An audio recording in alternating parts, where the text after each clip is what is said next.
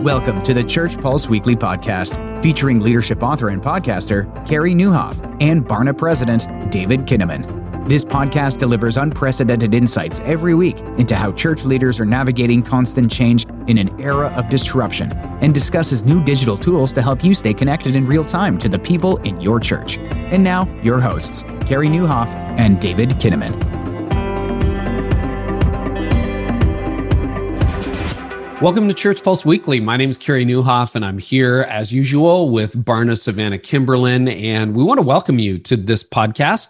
Uh, we have a treat. David Kinnaman is back, and he is talking with Jennie Allen, the founder of the If Gathering. So you're going to hear that in a few minutes. And we're talking all about screens and technology.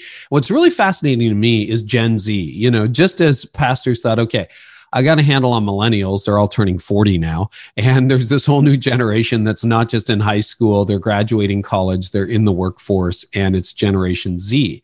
And Barna has just released a uh, brand new study, an in depth study, a monograph, also launching a collab around Gen Z. And so we're going to bring you some of the latest findings on Gen Z before we dive into David's conversation with Jennie Allen.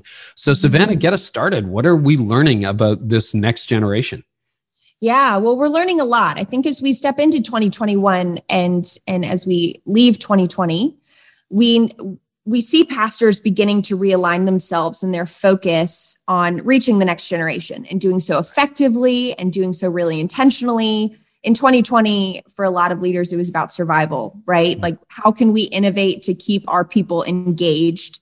And now that we step into 2021, we're seeing a shift where pastors are are stepping back into this mentality of okay now how can i reach new people and right. so we we learned a lot in the gen z volume 2 report that we released um, in partnership with our good friends at impact 360 institute so hopefully we can give leaders some data um, that will help them see more clearly as, as they're looking to reach the next generation yeah where do people find that by the way if people want yeah. more so they could just go to barna.com to our store. And we actually put together some awesome church kits for ministry leaders full of lots of additional resources in addition to the monograph. So hopefully um, we can give you a really well-rounded view into the hearts and minds of Gen Z through that church kit and, and through the publication itself as well. And use the promo code Church Pulse 15 on the way out. You will thank yourself after. But um, any any like highlights that you've got um, for us? Just one or two quick tips on what we're seeing in Gen Z, Savannah? Yeah, yeah, definitely. So, in our conversation with Jennie Allen, we're going to be talking about technology. And so, we know that that is very important when we're thinking about the next generation. And right. since technology is such a large part of their lives. So, so I think two things to really call out today when we're thinking about Gen Z and technology from that volume two report. Um, firstly, we need to set boundaries, right? We know that parents need to set boundaries for their children with technology, and, and Jennie's going to um, talk some on that in her time with David. And an interesting data point that we found um, that supports this need for boundaries in the home is that we we asked Gen Z about their emotions in this study. So yeah. we asked them about a slew of positive and negative um, emotions and how frequently they felt those things. And it was interesting that the top negative emotion the Gen Z says that they are feeling right now is tired. So over half of Gen Z says that they're tired. And in the data, when we were analyzing it, there are so many strong correlations with screen time experiences. Mm. Um, and th- I don't think that's really a surprise that you're tired and you're on your screen a lot. There's definitely going to be some relationship there. But the fact that it is the top negative emotion that Gen Z is feeling right now and and that it is so deeply deeply connected to their use of technology i mean that's that is um, that is a story to be told that shows that we do need to set boundaries because that's a negative emotion that parents can help address. I think parents are tired too, you know, but that but that is really interesting. You know, I have to limit screen time. I have to get outside, and uh, I know the collab and report. You guys talk about limits. Any further thoughts on that before we dive into the interview with David and Jennie? Yeah, yeah. I think one more thing to share when we're talking about those boundaries or just really understanding Gen Z and how they um, how they relate with their screens, how they feel. It's in this report we stretch our readers to really understand, to, to, work to understand Gen Z and why they use their mm-hmm. screens and what types of experiences they have with their screens. So, as we're looking to be in relationship with Gen Z, that's an important thing to, to really know is, is where are they? What do they think? What do they feel? And we asked specifically about social media. To, to really understand why are you on social media? Like why do you care so much as a generation? And it's interesting out of a lot of positive and negative statements the the top three things that gen z says that they experience on social media are these three things. They feel connected to the world. Mm. they feel connected to others. And they're informed. They really enjoy being informed about things so, really, what we're seeing in this data that these are the things that Gen Z really care about. And as parents, we need to know that these are drivers of screen time use, right? That they mm-hmm. they really want to be connected to others, they want to be connected to the world, they they want to be informed and and see what's happening around us. So, as we're working to set boundaries and and be in relationship with our children, we need to understand them. So, hopefully, that data point helps you understand Gen Z a little bit better. Savannah, before we dive into the interview with David and Jennie, um, just clarify what is a Barna collab? Like, how is that different from just reading a report or you know finding a, a article on the web? What's a collab? So, CoLab is a six week learning cohort that we have designed to help church leaders move from research to action right so as as pastors are reading our reports and as church leaders or even volunteers are engaging with our material we find that a lot of times they're asking themselves okay this is really great but how can i use this how can this be helpful mm. um, how can i build this into my ministry curriculum or my plan or my strategy and so, what we've designed is this learning cohort to help church leaders do just that. So, there's so many amazing elements of the six week cohort, but we'll take So, we'll understand the current situation of our local contexts, and then we will um, work to understand and see clearly. And then at the end of the cohort, everybody who's participating will be equipped to walk away with a customized ministry plan for their local church so that they can reach Gen Z better. So this first collab that we're doing at the start of 2021 is is about reaching Gen Z since we are mm-hmm. seeing like I said that return to the prioritization of reaching the next gen in our ministries. Is there a special website for those who might be interested in more information? It's barna.com forward slash collab. And for our Church Pulse audience, we actually have a promo code. If you want to learn more and potentially join us, um, you're welcome to use the promo code Church Pulse 15 to get a discount um, to, to reserve your spot in that Reaching Gen Z cohort. Well, we'll dive into some weeds now with David Kinnaman and Jennie Allen.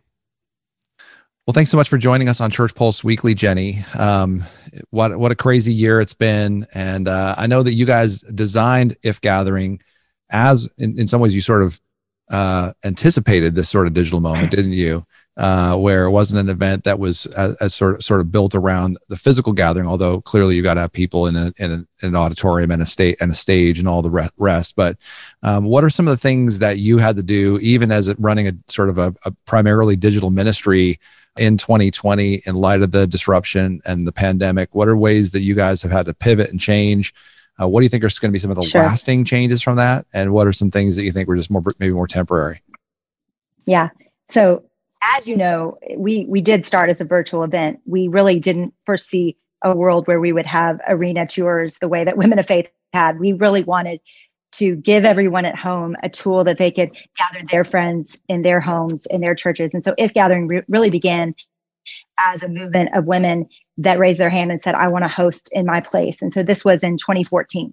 Well, virtual events weren't really a thing. I mean, we we were taxing everyone involved because they'd never had an event this big. I think our technology, we had so many problems the first few years because nobody had ever stewarded hundreds of thousands of uh, people attending the same event the way that that we saw it blow up in in 2014 and 2015 and so thankfully our, our tech grew and, and and we're definitely a more secure uh, technical team now but but it was overwhelming to us how far it could reach and how fast it could reach so i think what's exciting to me and i've never ever felt for a second like it's competition that all these other events rose up as as digital i'm really excited because my thing is let's get the the great news out to the ends of the earth about the gospel and so every church that can do that well, every event and parachurch that can do that well, every human that can do that well, go do it. Like we've got a you know billions of people on the planet. Let's let's all be good at this right? Let's go let's take it.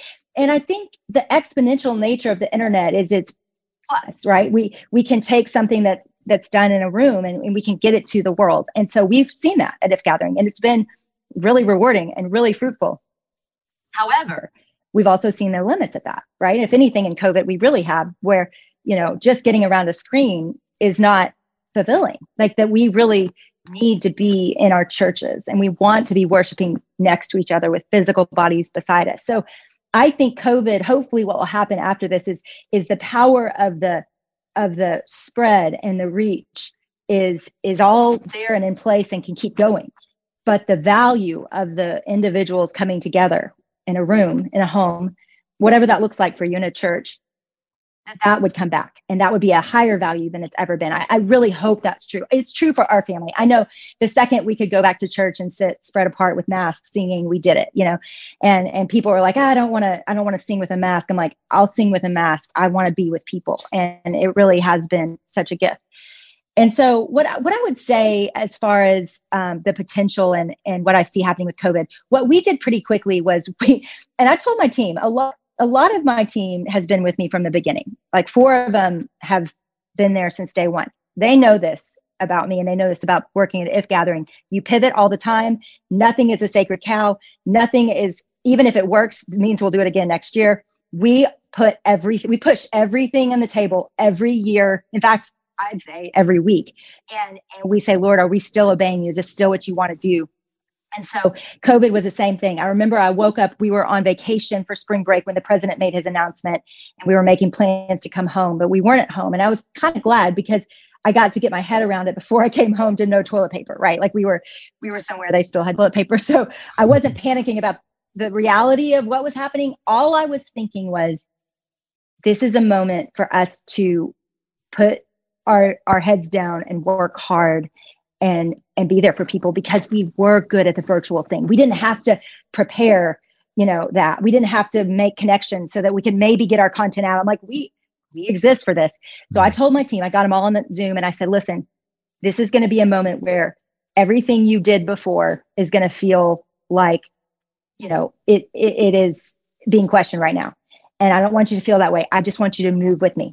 And so we we came together, we prayed about it, and we said, let's let's start if TV. And it was a new pipeline.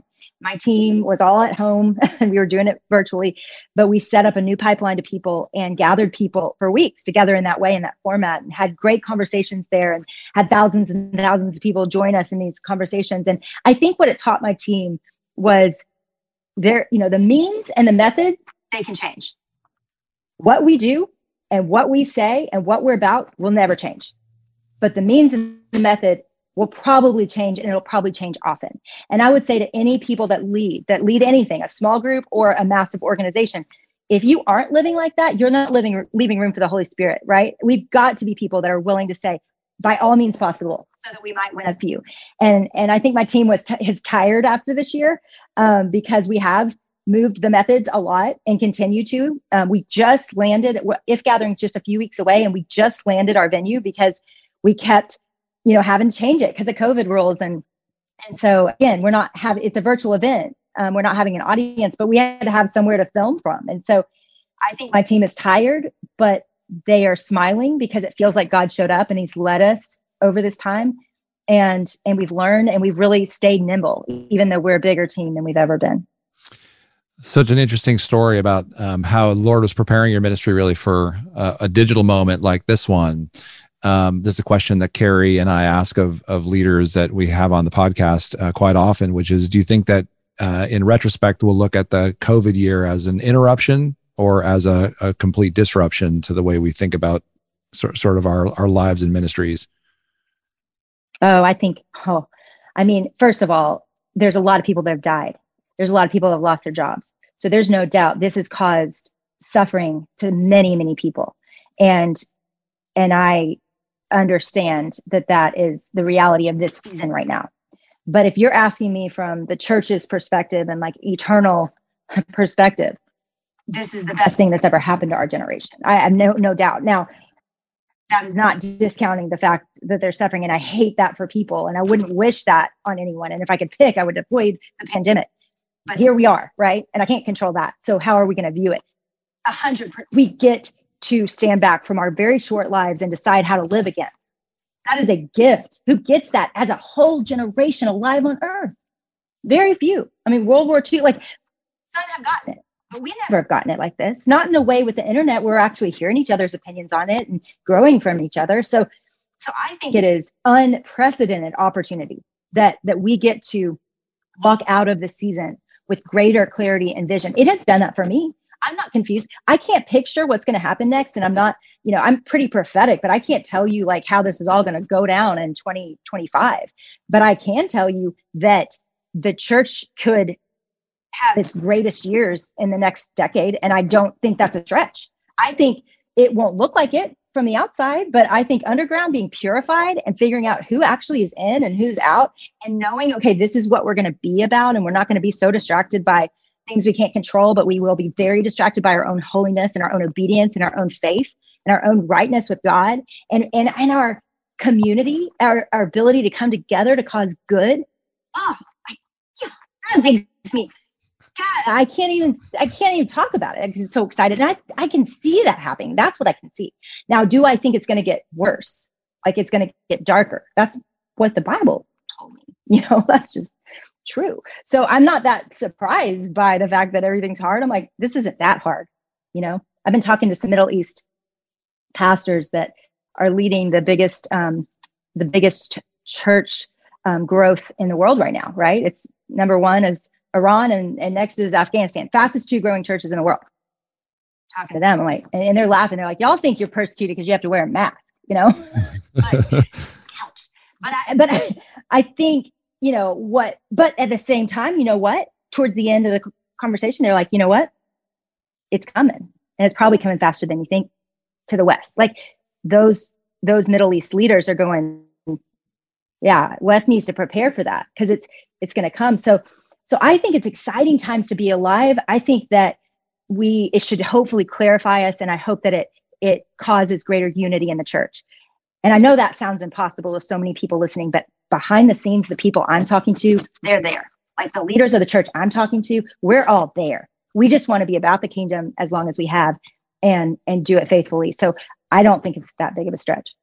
Such an inspiring vision. Uh, I'm, I'm getting uh, sort of uh, goosebumps just hearing your your positive vision about what what the Lord's going to do. Because I agree, I actually really feel like the the Lord is using this moment to to to change the church and to change us as leaders, uh, to to purify us for His purposes.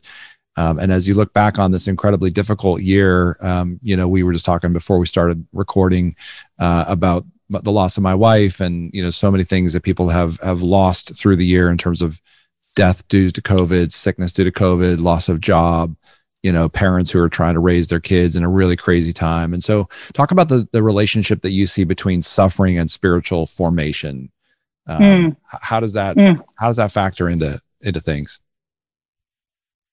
well i don't think there is spiritual formation without suffering um, jesus was pretty clear that you know the that there to know what it means to oh, hold on i'm sorry i'm gonna i'm gonna pull up and i want to quote the verse exactly because i was just reading it. Hold on. Here it is. Um, huh. I mean, this is Paul speaking right here. He says, I want to know Christ, yes, to know the power of his resurrection and to participate in his sufferings, becoming like him in death. Something about what Paul understood about following Jesus was that it would involve suffering. And he even asked for it. He was like, Could you cause me to participate in your suffering? When I was speaking to the pastors in the, the underground church of the Middle East, I asked them a lot of questions about their view of America, and and they were so full of hope, and they they want to see the American church come alive, but but many of them have lived in America for some time, and or in in the East or in the West at some point, and they would say it's like a lullaby is being sung over the church in America. It's just that the comfort and ease and all these things are being sung over it. And I said, so do you pity the church? And he said, well, I just wouldn't be afraid of it getting harder because wouldn't that mean if the lullaby is comfort and it's lulling everybody to sleep, then wouldn't that mean that suffering would wake everybody up? And I, I was like, and so would you rather be right on earth and and not right in heaven? Or would you rather be, you know, it difficult on earth and it, you know, and and it not lead to heaven? And so, you know, I think I think what they see is they worry about the American church that it has been so easy for us. And so I think I look ahead at the fact that it's getting harder and I'm like, okay, finally game time. You know, let's go. Right. Team. Like let's not be so overwhelmed. So so how does it tie to mm. our faith? I think desperation for Jesus is what causes us to follow him in a compelling enough way that that everybody would want that God. And and I think if if we as Christians continue to hit everybody over their head with our morals instead of with Jesus Christ and the hope he has for them, we are going to miss the, the work God wants to do in our country and our time. And so my hope would be that we would hit them over the head with the thing that Jesus said to, which was love, that, that we would love each other better, that we would love other people better. And then our lives would be so compelling an aroma that people then would say, well, who is this God? You know, we're thinking that they should know our God and believe everything he says. And we're like, they're like, we don't even like you. would we, why would we want your God? You know, and I, I'm thinking, let's, let's shift this and let's, let's quit fighting for rights and let's quit fighting for, you know, and I, I'm not saying there's not a cost in that. Okay. I know that. I know I have four kids who are going to raise their kids. I, I want them to have an easy life. Every parent wants that for their kids. Everybody wants that for themselves. But I'm a Christian who believes in eternity. And if more good is done for the kingdom in a difficult situation, then I would pick it over an easy situation that no kingdom work is done. So I'm not afraid of it. I think it will build the church. I think it will pure, I think it already is starting to purify the church and I get excited about it. Yeah, that's so good.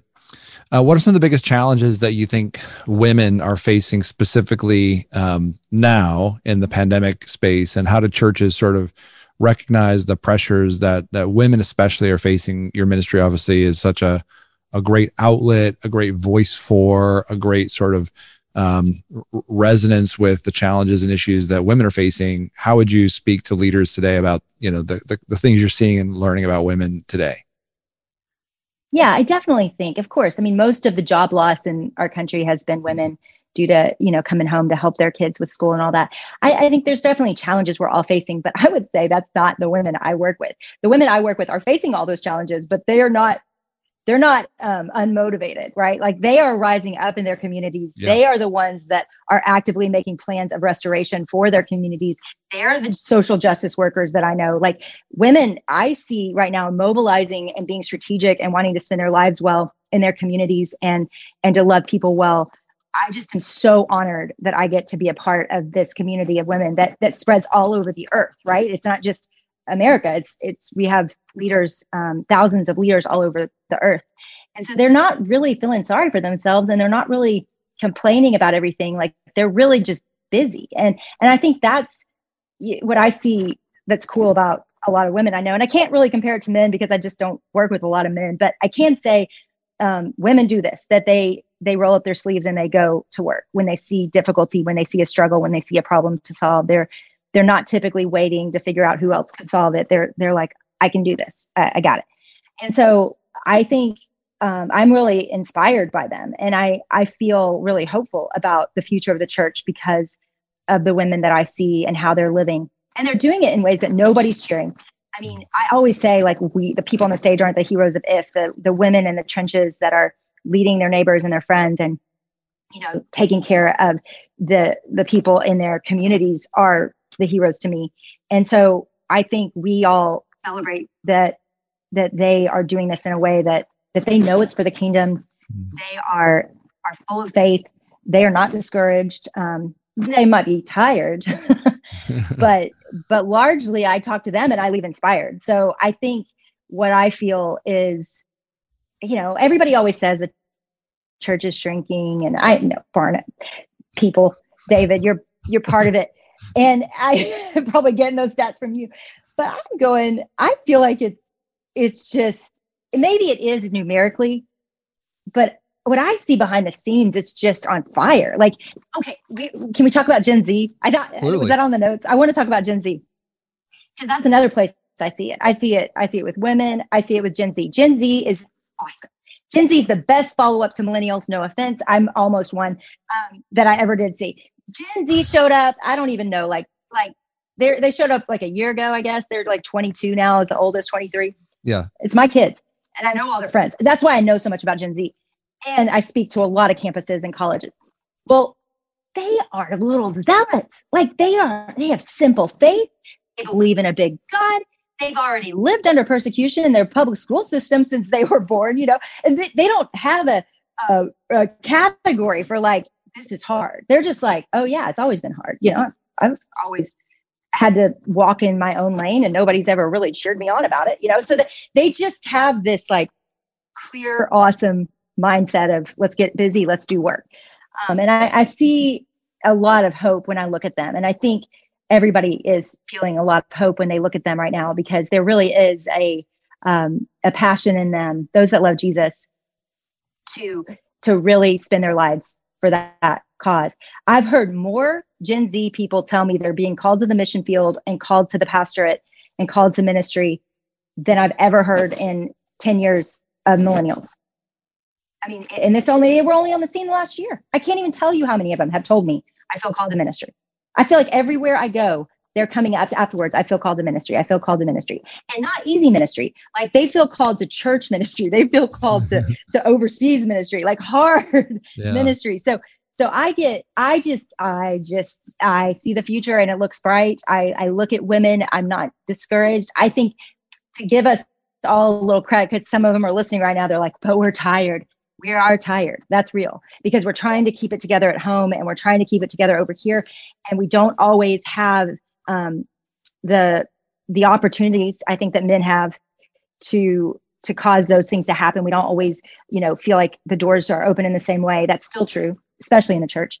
So so I think, you know, there's that, but nobody's compl- nobody I know is really complaining yeah. about it. They're just I think I hear you saying as you as you talk about women and uh, and Gen Z, and we haven't talked a lot about this, but you know, a lot of the Gen Zers in my family, the Gen Zers that that we research, they've all those things and more. They're they're uh, driven. They're they're dealing with high levels of anxiety. I think I think COVID has taken a lot of things for those who are in their kind of their final lap. My my daughter's a senior year. You know, it's sort of like it's it's really hitting hard because you know all the things that she wanted to do in her victory lap as a senior in college um, so it feels to me like we're saying there's a lot of lo- things that have been lost, and we want to sort of live and and ex- and sort of acknowledge the things that women, that students today, that you know that that men too. Like there's been a lot of loss in this last year, but especially that's been felt by women and in certain ways by Gen Z. But in some ways, I hear you saying that's clear the decks.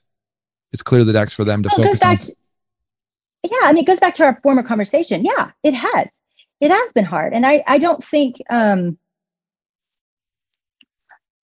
i guess i'm more giving you observation of what i see with them and what they're saying than i am how it should be i, I really am just saying i don't um in large part i think we just do what needs to be done you know it's yeah. like that song like women get the job done i mean it's I, I just think there's a little bit of just they yeah we had somebody had to teach their kids it wasn't ideal but and yeah, I have to keep my full time job going on Zoom while kids zooming beside me. And we've done that, right? Like I've done that. We've been zooming together in a room, them doing school with headphones on, you know, a lot of this time. So I think what you're saying is, is back to our earlier conversation of suffering and, and growth and all that. I think what the Bible is pretty clear about is that suffering produces several things. One of them is perseverance, and perseverance produces character, and character produces a hope that does not pass. So, so you see a progression that that suffering causes in the life, especially of a believer. And and what the Bible is pretty clear throughout the whole book of saying is, is that suffering is weird, backwards gift. You know, blessed are the people that are mourning. Blessed are the people that are poor in spirit. Blessed are all these people that that are sad. You know, and it's hard and and what it's saying is there's some kind of weird gift in suffering and i think what what i see in gen z is part of why they are the way they are is because of what they're having to live through right some of some of the fact that they are tougher and they are less distractible and they are more resilient is that they lost you know my daughter specifically lost her graduation in her freshman year right? She does covid year was senior year and freshman year. She came home missed half of uh, half of her senior year didn't you know c- kind of had a very very very late graduation ish thing but but didn't get any you know no prom no, nothing that we would have all just wrung our hands and lost our minds right? But she was like well okay let's let's let's problem solve this and let's reframe it. So she dressed up with all her friends and they went on a parking deck, you know. So I think what they're good at is going to be because of what they lost. And and it's hard to watch, especially as a parent for your kids to lose things, but I think and I read an article early on that kind of said stand back and let them tell you they're sad. You're sad for them because you know what you missed. That you know what they're missing and you know how you would have felt because you lived your prom. You did all this. Don't don't assume that they're sad. And that's I would say that was good advice because I kind of just watched my sister, my daughter, and she just kind of kept being okay. Like, okay, like let's not put sadness on on situations. And so I think they're going to be tougher for it. I think it's making them who they are, and I get excited for who they're becoming. And no, it's not ideal, and no, I wouldn't have picked it for my daughter to have these important years during COVID. But I do think it's making her who she'll be one of the things that the research shows is that uh, there is a, a, strong correlation between screen use and social media use and uh, poor self-image mental health um, anxiety other kinds of things. Now research that we do is is uh, correlation not causation. Uh, but there's quite a bit of, of, of research that you know not just ours others are sort of showing some of these connections. You've, you've been mentioning this. On the flip side there's also this really interesting sort of counter trend that the most resilient young disciples uh, who have a perspective about how technology is both a great tool but also has some real challenges uh, are those that think about technology use they monitor and regulate. Um, we've been yeah. talking a lot about this but you know what are very specific steps that you think parents can put in place to talk about the mental health side of the equation yeah. um, you know that, that we can actually live a well, more life I don't think we have to overly research that. I think one reason every one of my kids that has technology, I still have one that doesn't really have any access yet. All my older kid, three older kids are they are guarded with it in ways that I I aspire to. That they are they have time limits on everything. My daughter does not, my college age daughter, when she comes home, she gets on Instagram on my phone because she has had a friend set the password so she literally cannot put it on her phone. She cannot get access to her own account. She has a friend that that holds her her password and holds her accountable because she specifically is to do with that mental illness that she does not want to fall into comparison, that she wants to live a present life right in front of her. I did not teach my kids that. Goodness, I'm on Instagram way too much. You know, this was not modeled. I just want to be really honest. This was not modeled and this was not structured into our family. So what we've got to realize is our kids are very smart and they are very perceptive. And when you say, I think this is affecting your mental health and they're bugged by you, it's because they don't want to self control anything, they don't want to self govern anything, or because they don't want you to govern it for them, right? So I think we, you know, there have been times in my family where the trust has broken down and we are clamped down. I mean, we are, you know, there our thumb is on that kid and we are not letting it up till they build back a little trust and we let it up. And I do think probably one of the things we've done well as parents is we continue to look at them and say, when do you think you're ready for that? When do you think, you know, we've we've assumed that they will know and tell us when they're ready for it. Now, lots of times they'll say they're ready for it, but then we'll have follow-up questions and prove very quickly they're not. but I do think building a conversation around it rather than it being evil, rather than it being something dangerous, to say, okay, look at all your friends. All your friends, most of them have phones. You want a phone. What do you think? What do you think they're they're doing, you know, right now in their lives that are that you don't appreciate? Being the one that doesn't have the phone. Look at your friends and oh, I hate that they're on it when we're at dinner and we're together. I hate it. You know, they're building their own, especially if they didn't get a phone first. They have very strong opinions by the time they get one about what's annoying when somebody else is with them, right? Use that time. Keep them from a phone. Don't be the first and don't be the very very last right? Like don't don't punish them with unless they're not worthy of that trust and then that might be your reality. But assuming that they're trustworthy decide you know somewhere in the middle to late end of everybody getting a phone you can you can trust with with strict boundaries and let them in that time between when all their friends got a phone and when they get a phone let them build some convictions about how they want to interact with technology. And i think you'll be surprised. They will be stricter on themselves than you can be strict on them. And i guess my point is this. There are times to have your thumb on your kid but technology is a tough one because they'll always find a way around it. So make sure that you're giving enough trust and building conviction and letting them build their own convictions about it. Because if you just think they're going to obey your rules on technology for the rest of you know high school? I just i think that's a you're setting up a losing battle.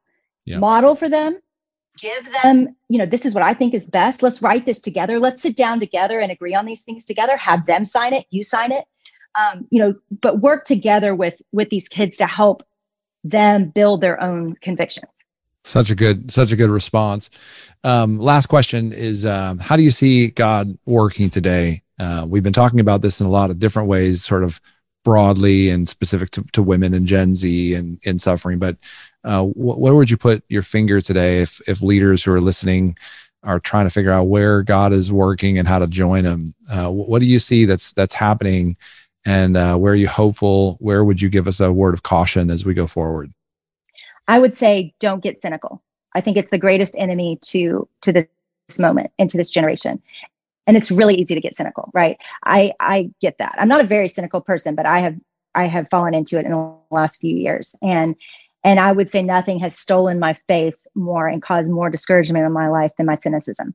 And where cynicism even maybe used to be a value to us because it caused us to be wise and it caused us to be cautious and it caused us to you know not trust everything on the first i think it's led to a very unhealthy breakdown of of our faith and an unhealthy relationship with other people and even the church right? So so it's like okay what would the opposite of a really cynical person in this season look like? They believe that god can move in the midst of struggle. They believe that this is an opportunity and not a shutdown of their lives and the future of the church. They believe that obeying god has profit and it will cause good even if it's in the midst of circumstances that are not ideal they believe in other people and working with them and crossing bridges. They don't think they're perfect, not surprised by their imperfection, but they they will link arms with people because even if they have differences and even if they're different politically and different racially and different in, you know, age and, and socioeconomic background, they could link arms and cause more good together. And I've seen that again and again in my friends. What could threaten to tear us apart has brought us closer together and caused us to respect and love each other but it's messy and it's costly and it it isn't easy. And I would say the way of this probably will be very messy and very costly. And if we're but if we're cynical, it checks us out before we could ever start. So I think we've got to get a little bit of grit about us. We've got to um, lean in to hard conversations and hard topics and begin to heal. We've got to cling to Jesus and not think he's forgotten about us or not in power and in control. We just need to trust. You know what? He he loves us and this is on his watch and and he's got a plan for it. So let's go. Um, i just think you know naive optimism is of no good. But faith in the midst of difficulty is our commandment. Like it's, it's what should define us. So i i am definitely i know i sound real like cheerleadery right here but but I I'm not I have no naivety. Are you kidding me? I've sat here and lived this for 8 years. I've been doing racial reconciliation since, you know, since Ferguson. Like this is not new to me. I've been having these conversations. They are so hard. And y'all, I have done it wrong and I've gotten in trouble. And and who knows, an article might come out next week about some of those things that I did wrong, but I stayed in it. And those people are still my friends. And I'm still trying to work through this with with people that I love. So so I'm not afraid of it. And and I think it is important that as leaders that we we don't sit back, that we love that we inspire, that we show a way through this that is biblical, not religious and not political, but biblical. And that biblical way is going to cut through the crap. Can I say that on a Christian podcast? I feel like that's church, a fine word to say. You can on Church Pulse Weekly. There's a lot of that right now. We got to cut through it. And as leaders, we need to be pure hearted ourselves and pure living. Like we need accountability. We need to be sure that we are, are right before God as much as it, you know, we're still sinners, but as much as it it is possible with us that we're not having regular habitual sin that is entangling us. We have to be, um, and that means we need accountability, every single one of us. And, and we have to be single minded of where we're calling people to go and it is the way of jesus. It is to love your neighbor. It is to make disciples. It is to to live the word out in in deed and in um in kindness and love. And i just think there is a way forward but it's it's going to um it's going to take repentance in us of just what we've loved more than God. And it's going to take doing it in a messy way that that relationally costs us something because we have a lot of mess to dig out of. I want to say I am praying for pastors. They have been beat up. This has been impossible um, this year for them in every single category. And I just want to encourage them for not quitting and just say, um, well done. Like you persevered through a very hard year, and that we need you. We need leaders to to show the way forward, to not lose hope, and to. Um, I know that it feels like there's days that probably you're getting your hand slapped on every issue, and and I just want to say thank you for taking that and and not quitting. And my prayer is that on the other side of this, um, there is a lot of gratitude for for what you have been through because it is it's I mean no doubt there's probably needs to be ptsd centers set up for pastors everywhere because it really has been hard and so I, I, am hopeful and i really believe that those that are still going which i pray whoever's listening right now you won't quit um, and that you will know that your work is important and and i think you know as those that are lay people in the church and that's that's my category would we be those that thank our pastors would we be those that pray for our pastors would we be those that are are constantly expressing that gratitude because it really is an impossible job in this season. Um, I hope that you're encouraged by this. I hope you know that you are doing a good thing and that there are a lot of people out there that are grateful for you staying and that the future of the church looks looks strong. And yes, we got to deal with some stuff, but there also is a lot um, that is that is good and that we have to build off of. Jennie Allen, man, I have enjoyed this conversation. I'm so grateful for you and your leadership and I'm just in, uh, inspired by your optimism, and and uh, it's a good word for us to be careful not to be cynical as leaders, especially as we try to rebuild from what a what's been a really disruptive year.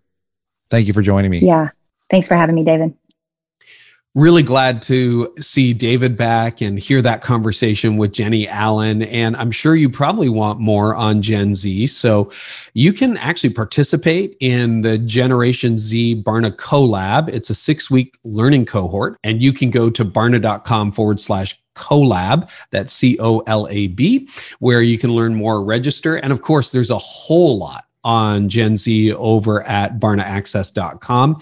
And if you are going to join the collab, we got a special discount for you. Just use the code Church ChurchPulse15, ChurchPulse15 as you check out, and that will give you a nice discount. Hey, we are so excited to come alongside you and equip you as church leaders. You're leading through a really, really tough crisis right now. Hang in there. Um, we are going to do our best to bring you relevant, helpful, practical information week after week after week. And we'll see you next time on Church Pulse Weekly. Thank you for listening to the Church Pulse Weekly podcast. Join us next week for more insights on navigating constant change in an era of disruption and how to stay connected to the people in your church.